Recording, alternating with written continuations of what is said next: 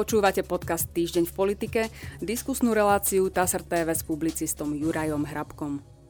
V dnešnej relácii vítam publicistu Juraja Hrabka. Dobrý deň. Dobrý deň. Pán Hrabko, dneska začneme opäť koronavírusovými témami. Jednoducho je to, je to asi dlhodobo taká téma, ktorá najviac zaujíma aj občanov Slovenska, teda aj našich divákov. Na Slovensku platia od stredy nové pandemické pravidlá, oni boli avizované vlastne už minulý týždeň rozhodnutím vlády, ale aj vtedy ste hovorili, že až vtedy sa dostanú do života, keď bude k ním prijatá vyhláška hlavného hygienika. To sa teraz stalo. E, ako ju hodnotíte? Zodpovedá presne tomu rozhodnutiu vlády, alebo sú tam aj nejaké rozdiely? Je tam viacero tých rozdielov a rozporov. E, hlavný hygienik ignoruje rozhodnutia vlády a tak sa potom aj netreba veľmi čudovať, keď ľudia ignorujú hlavného hygienika tie opatrenia sú v zájomnom rozpore. Neviem, či treba uvádzať aj príklady. Napríklad je to obdobie pre prekonavších COVID, alebo je to testovanie pre týkajúce sa zamestnancov a ďalšie a ďalšie, ale jednoducho platí to, čo vydal hlavný hygienik, ktorý sa pritom paradoxne odvolával v jednom prípade aj na uznesenie vlády, ale ktoré už bolo dávno zrušené vládou. Takže je v tom ďalší chaos a zmetok. A ako je hodnotíte z hľadiska toho, že, že sa rozbieha ďalšia vlna pandémie, e, tentokrát iná. Iná, pretože sa ukazuje, že nový variant Omikron má iné vlastnosti, ako mali tie predchádzajúce. Stále viacej sa potvrdzuje, že spôsobuje oveľa menej ťažkých prípadov, ale na druhej strane oveľa rýchlejšie sa šíri. E, to znamená, takéto celkové nastavenie ide do toho plus, mínus s všetkými možnými výhradami Slovensko dobre?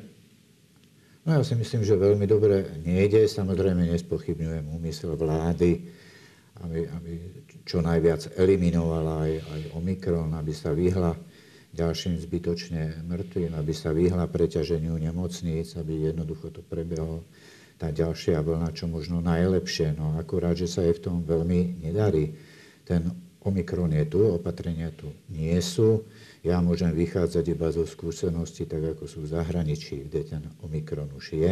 A nejaké opatrenia Vidíme... sú? Aké tu nie sú? Ktoré tu chýbajú? No, všetko je uvoľnené. Hmm. Oni, oni, oni v podstate tu nie sú žiadne. Môžete robiť, čo chcete, bez ohľadu na to, aj teda, či ste očkovaní, či neočkovaní. Samozrejme, očkovaní majú rozdielne možnosti ako neočkovaní, ale aj tí neočkovaní uvoľnil sa im priestor do obchodov takmer všetkých. Takže ak chce ísť niekto na svadbu, no tak musí samozrejme splňať tie veci. Nerozumiem stále tomu, ale to by chcelo analýzu, po ktorej nikto nejde ani po tých dátach, aby sa dala vypracovať, na čo, komu, čomu slúži mený zoznam, ktorý bolo treba robiť a ktorý je treba robiť aj teraz. Ja by som naozaj rád videl tie dáta, koľkokrát ten mený zoznam podľa toho išlo. Tu nebude, nebude, ne, nebude jednoducho možnosť trasovať tých ľudí, ktorí budú nakazení. Tu sme sa podľa môjho názoru, a dúfam, že, že sa nepotvrdí, nepripravili veľmi ani na testovanie, na tie testovacie kapacity, ktoré budú, pretože ľudí nakazených tak, ako nám to ukazuje zo zahraničia, bude naozaj veľmi veľa testovacích kapacít máme zase málo, respektíve tých laboratórií, ktoré vyhodnocujú testy, tak aj preto sa zrejme ešte prejde na LAM testy, ktoré budú uznávané, tak to naznačil aj minister zdravotníctva, ktorý nám chystá plné nemocnice, aby odťažil No proste ten Omikron je silný, už je tu, vidíme, že sa valí aj z Polska, aj z Maďarska, aj z Českej republiky. My nie sme žiadnou výnimkou.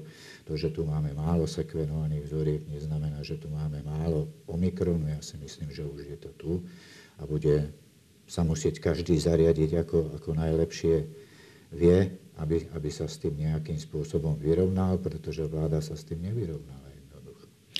Nechala to tak, že to naozaj v tej polohe, nech sa deje vôľa Božia, treba eliminovať škody. Taký je prístup vlády.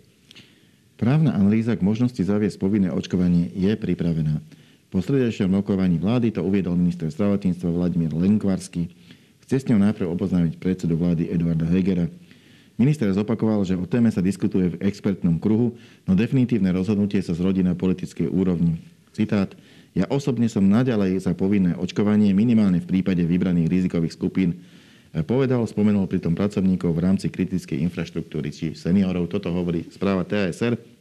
Ja to mám ešte poznamenané, že proti povinnému očkovaniu sú viacerí ministri, napríklad šéf rezortu hospodárstva Richard Sulík, e, Takisto za bezpredmetnú otázku to v súvislosti s nástupom novej vlny považuje minister práce sociálnej veci Milan Krajniak a dokonca aj e, samotný líder Olano Igor Matovič sa vyjadril v tom zmysle, v takom podobnom zmysle a citát Tí, ktorí sa chceli dať zaočkovať, sú zaočkovaní, tí, ktorí tak neurobili, tých zaočkuje Omikron sám. E, takže e, moja otázka je, akú šancu má šéf rezortu zdravotníctva s touto, s touto témou uspieť, e, ak, ak vo vlastnej vláde a vo vlastnej koalícii to má už toľko oponentov? No veľmi dobrú, ale v prvom rade treba povedať, že opäť, ak som hovoril o tom, že hlavný hygienik ignoruje rozhodnutia vlády, tak musím v tejto súvislosti povedať, že ich ignoruje rovnako aj ministerka spravodlivosti a minister zdravotníctva. To bolo na základe uznesenia vlády, ktoré oni mali predložiť tento materiál do 10. januára. Tak to znelo to uznesenie, nepredložili ho do 10. januára. Nechcem povedať, že ak sa to vyvrbí tak, že nestíham predložiť ten materiál, vždy treba, malo by sa. Mm dať materiál, ktorom vláda zmení to rozhodnutie do 10. januára a určí tam ďalší termín. Mhm, posunie to. Posu, posunie to. Toto sa jednoducho nestalo, to je iba ďalší, ďalšia, ďalšia črta toho, jak sa tu ignorujú všetky možné pravidlá, ktoré existujú. Ja si nemyslím, ono v podstate je to tak. Hlavný hygienik spadá pod ministra zdravotníctva, a môže minister zdravotníctva, podľa môjho názoru, alebo hlavný hygienik vydať vyhlášku. On k tomu nepotrebuje žiadny súhlas žiadnych koaličných partnerov. Je to proste jeho rozhodnutie, rozhodnutie jeho rezortu. Nikto iný nemá právo mu do toho kafrať. Čiže myslíte si, že by mohol samotný pán Míkas rozhodnúť o povinnom očkovaní? Myslím. Bez toho, aby mal k tomu priamy nejaký mandát vlády napríklad? Áno, Myslím si, že áno, to stačí jednoducho doplniť existujúcu vyhlášku a rovnako podľa mňa môže o tom rozhodnúť, ak nie hlavný hygienik, tak minister zdravotníctva. On k tomu nepotrebuje nič, samozrejme vyvolalo by to búrku nejakú nevôľu, ale to je jeho kompetencia. Nepotrebuje na to súhlas, na takéto rozhodnutie minister zdravotníctva od nikoho. To je ako keby sme chceli zasahovať niektorému inému ministrovi, či financií, či hospodárstva, či kultúry, hoci komu do jeho kompetencií. Toto je v kompetencii ministra zdravotníctva, prípadne teda hlavného hygienika. No ale malo by to zmysel, lebo mne, aj keď to, aj keď to pán minister financí povedal takým tým jednoduchým ľudu zrozumiteľným jazykom, e, mne sa to zdalo, že to má zmysel, čo povedal, že jednoducho kto sa chcel dať zaočkovať, ten sa zaočkoval, no a teraz je to už Omikron, E, ktorý, ktorý by sa mal prehnať Slovenskom.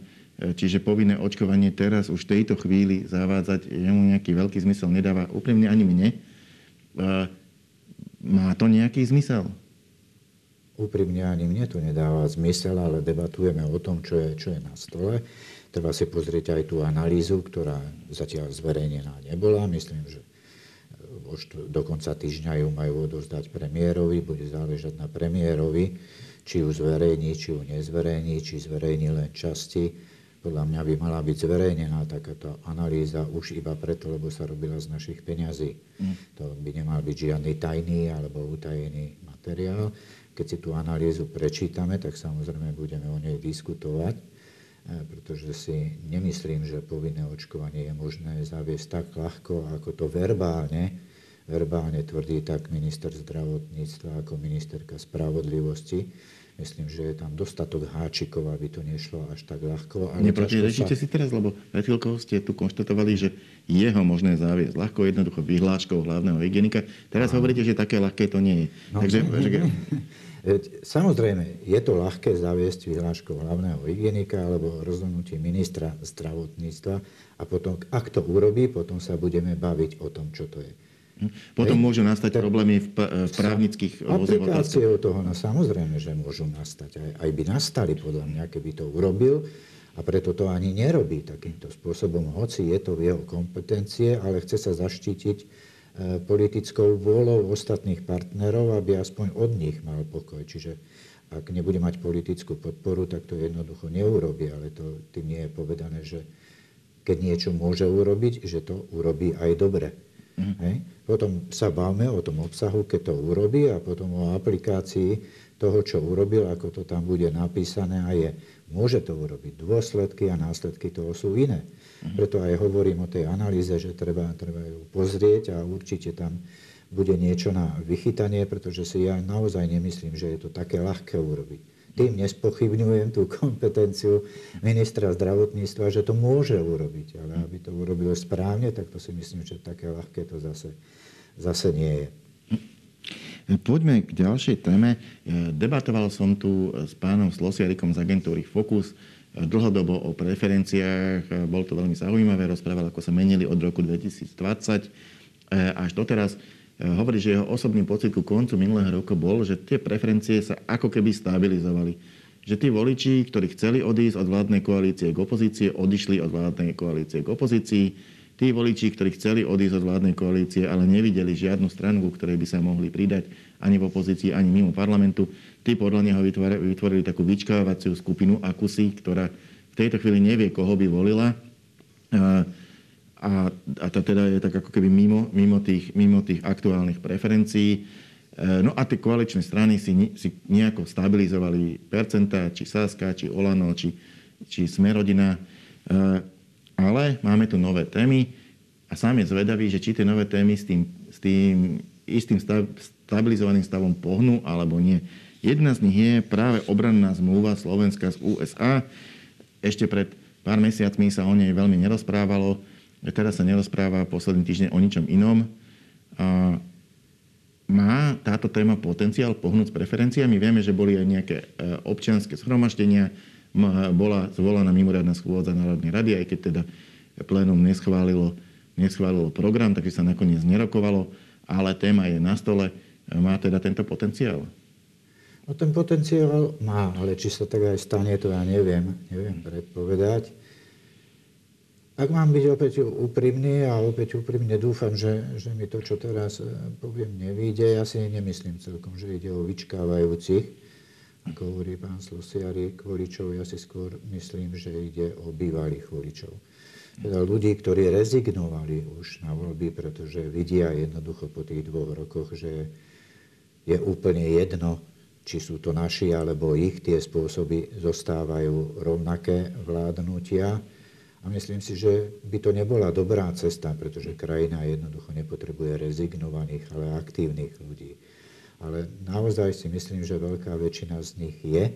Tie preferencie, čo sú dnes, tak to sa ešte premieša do volie. Voľby sú veľmi ďaleko, čiže neprikladal by som až tomu tú váhu. Ale opakujem, potenciál tam je, ale či to tak aj bude na to ďalšie premiešanie preferencií s ohľadom na tú zmluvu alebo dohodu, teda, tak to predpokladať neviem. A, a existoval nejaký lepší spôsob, akým mohla vláda pristúpiť k komunikácii tejto zmluvy, lebo aj o tom sa rozpráva, e, že ju ako keby vyťahli ako zajaca z klobúka, veľmi rýchlo ju odsúhlasila vláda Teraz sa síce o nej diskutuje, ale meniť sa už nemôže. Leda, že by ju parlament neratifikoval, čo zase by potom, ale tým pádom e, vlastne e, vrátil späť prácu, ktorú vykonali aj tie rokovacie týmy, aj ministerstva, ministerstvo a vôbec, ktorá sa na tejto zmluve urobila. Nebolo by lepšie, keby sa naozaj pokúsili ešte predtým, ako ju odsúhlasila vláda, postaviť politici pred národ, vysvetliť, akú zmluvu pripravili, prečo je to potrebné, a pokusí sa získať verejnú mienku jednoducho na svoju stranu, alebo aspoň jej časť? Tú zákopovú vojnu nedokážete tie zákopy jednoducho takýmto spôsobom zasypať. Toto je prípad, kedy sa to prispodobá a prispôsobňuje tomu onému známemu prvému zle zapnutému bombíku. Potom tie ďalšie už to nenapravia. Samozrejme, dalo sa to urobiť aj inak, no ale vládna koalícia, nech sa snaží, ako sa snaží, tak to jednoducho inak neurobila. To, čo je nám leží, naozaj to pripomína taký pokutný spôsob presadzovania, pretože to vyšlo na pripomienkovacie konanie krátko pred Vianocami. Ľudia si to veľmi nevšímali, okrem tých, ktorí sa angažujú a vedia aj, o čo ide. No a potom vláda už iba pokračovala ďalej v tom, čo bola. Zmietla pripomienky namiesto toho, aby sa s nimi vyrovnala. napríklad s pripomienkami generálneho prokurátora. To nepôsobí navonok dobre, keď poviete, že nemá kompetenciu takúto pripomienku dávať, lebo tá pripomienka už leží na stole a treba sa s ňou vysporiadať argumentačne a fakticky. A nie len tým, že to povedal ten, ktorý nemá kompetenciu takú pripomienku dávať, čím argumentovali v tom pripomienkovacom konaní, že toto je mimo kompetencie generálneho prokurátora. No a tým sa iba nabaľovala tá malá kôpka, ktorá bola na začiatku a sa zväčšovala, zväčšovala. Ja si myslím, že stále by sa dal ten návrh tej zmluvy zmeniť, tak ako vláda odsúhlasila, vláda môže zmeniť predsa svoje rozhodnutie, kým to nie je podpísané aj druhou stranou.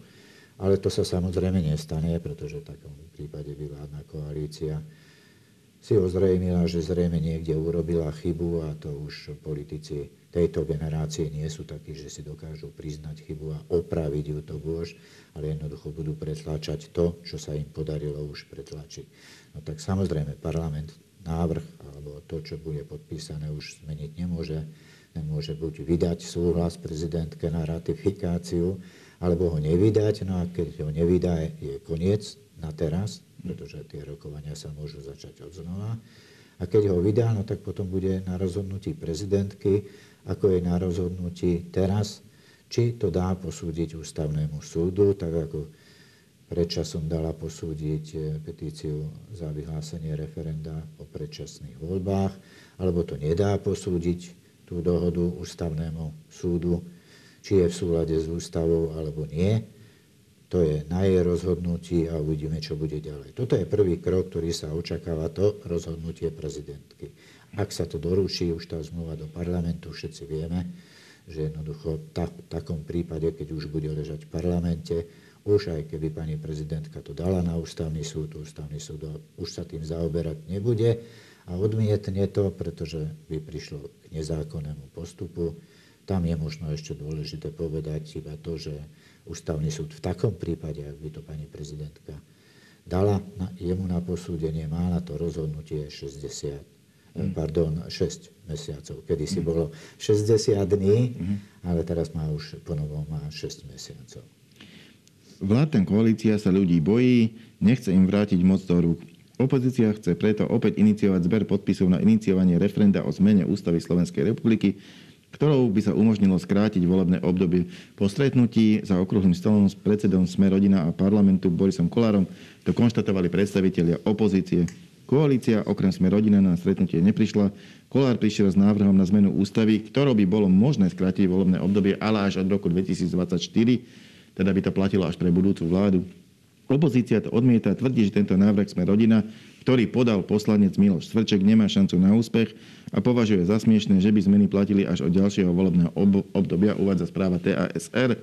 Ja len konštatujem, že ak parlament neschváli návrh pána Svrčeka a neschváli ho podľa týchto signálov, keďže ani opozícia ho nechce podporiť a koalícia už vôbec nie, no tak najbližšieho pol roka sa nebude môcť Národná rada znovu zaoberať eh, nejakým iným návrhom na zmenu ústavy v tejto veci. Jednoducho tak, taký je rokovací poriadok. A keďže nám volebné obdobie postupne plinie, e, tak, e, tak sa mi javí, že už aj vzhľadom na tie lehoty, ktoré, ktoré sú, e, asi minimálne tá časť témy, to znamená zmena ústavy parlamentom, ako keby skončila pre toto volebné obdobie. Je to tak? Už teda v tomto volebnom období parlament asi toto nevyrieši? No, vyzerá to tak, ale nemusí to tak byť na jednej strane, hoci to tak vyzerá, pozrite sa, pán poslanec Svrček, o jeho návrhu sa hlasovať nemusí vôbec, ono môže stiahnuť. Všetky tieto návrhy, ktoré sú, tak môžu byť stiahnuté tými predkladateľmi a tam potom nemôžno hovoriť o žiadnej polročnej lehote. Druhá vec je samozrejme, že v takom prípade, ak by ho nestiahol a uskutočnilo by sa hlasovanie v parlamente, potom máte pravdu, áno, tam platí tých 6 mesiacov, kedy o žiadnom takomto podobnom návrhu sa nesmie ani len rokovať, nie to, nie to hlasovať. No tak zrejme aj preto opozícia prichádza s ďalšou iniciatívou na referendum, pretože to je agenda, s ktorou dokáže pracovať. Je to agenda, ktorá bude nepríjemná pre vládnu koalíciu a ktorú bude opozícia využívať, častokrát aj zneužívať samozrejme, ale taký je už stranický život a zrejme sa tomu nevyhneme. A je teda, je teda reálne, že povedzme v tomto roku predsa len budeme mať referendum, možno s viacerými otázkami, referendum, ktoré by zmenilo ústavu, keď teda parlament nie je ochotný a ktoré by zároveň, ja neviem, e, smer návrhuje, že by sa, že by sa rozhodovalo aj o obrannej zmluve, ktorá ale v tom čase, neviem, či už náhodou nebude podpísaná a hlas SD by chcel ešte nejakú ďalšiu otázku. Čiže či je reálne, že teda v tomto roku bude na Slovensku referendum? Teoreticky by to tak mohlo byť, ale prakticky to tak nebude. Čiže ja osobne si myslím, že reálne to teda v žiadnom prípade nie je. Chyba tam ochota, chyba tam vôľa. Jednoducho táto vláda chce dovládnuť, má na to vypra- dobré podmienky, všetky podmienky, ktoré má, sú dobré, obzvlášť po rozhodnutí ústavného súdu, ktorý dopísal ústavu v tom zmysle, že referendum o predčasných voľbách sa nesmie konať, ale to zbytočne teraz špekulujeme, kalkulujeme, to nie je nič relevantné, treba si počkať, či opozícia naozaj takýto návrh na referendum a čo všetko, aké otázky bude obsahovať, podá, za aký čas vyzbiera e, petičné hárky, teda dostatok podpisov. To je prvá vec, čo musí urobiť, napísať otázky, potom rozbehnúť petičnú akciu a potom e, tie podpisy, ak ich bude dostatok, čo zrejme nepochybujeme, že bude, otázka je dĺžka zberu tých podpisov, predložiť pani prezidentke, no a potom pani prezidentka by sa mala zase obrátiť na ústavný súd s tým, aby posúdil, či môže takéto referendum vyhlásiť. A ústavný súd môže povedať, to ale naozaj iba modelujeme, malujeme, že povedzme, ak budú tri otázky, no tak dve otázky môžu byť a jednu z toho referenda vyškrtne. Mm, a tým ho vlastne Môže, takisto ako bolo už referendum. To, to sa už stalo no inak v minulosti, ale nie referendum by sa potom uskutočnilo, ale nie so všetkými otázkami, ktoré by ľudia žiadali. Čiže toto je jeden dôvod, pre ktorý si myslím, že pani prezidentka opätovne pôjde na ústavný súd s tými istými otázkami. Samozrejme, nemusí to urobiť, ale zbytočne si myslím, mm. prepáčte, v tejto chvíli viesť okolo toho dlhé reči. Radšej si počkám na tie otázky a na to, či naozaj tú petičnú akciu e, opozícia rozbehne. Ak ju rozbehne, samozrejme, bude to opäť iba ďalšie prehlbovanie tých zákopov, pretože spoločnosť je rozdelená zhruba pol na pol. To znamená, že ten stranický a politický zápas bude pokračovať. Ďakujem pekne, to bola posledná otázka, posledná odpoveď dnešnej debaty s pánom publicistom Jurajom Hrabkom. Ďakujem za pozornosť. A my sa s pánom Hrabkom opäť stretneme na budúci týždeň. Dovidenia.